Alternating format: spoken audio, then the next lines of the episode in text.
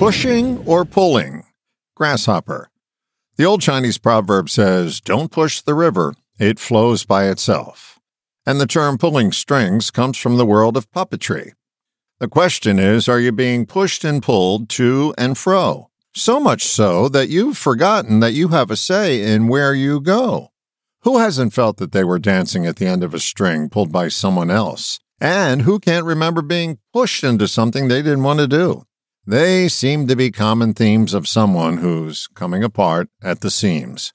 So we know the problem. But is there an answer? Yes, but the answer is like the sport of golf simple, but not easy.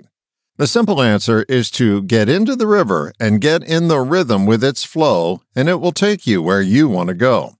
The hard part is inertia. We've grown so accustomed to sitting on the riverbank that jumping in reeks of effort. You can start slow and test the waters by putting in your toe. But what creates the impulse that makes you jump in completely? The answer comes from finding out which strategy you prefer to or fro. To is towards, and fro is away from. Do you move towards pleasure or do you move away from pain? It seems we do one or the other.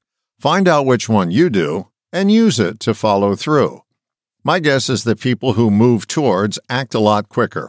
They seem to have less procrastination. That's because they get focused on the pleasurable goal instead of grinding themselves to a halt by contemplating all the painful steps. But avoiding pain will get you there too. You'll just spend more time removing the glue that keeps you stuck in place. Let's say, for instance, you want to move. Take the time to envision the pleasure you'll experience by relocating to the new locale. Then, feel what it will be like if you stay where you are. Which one is more present in your body, pleasure or pain? That's your catalyst. If it's pleasure, gather up all the images and feelings of living someplace new. They will build to a point where you are eager to leap.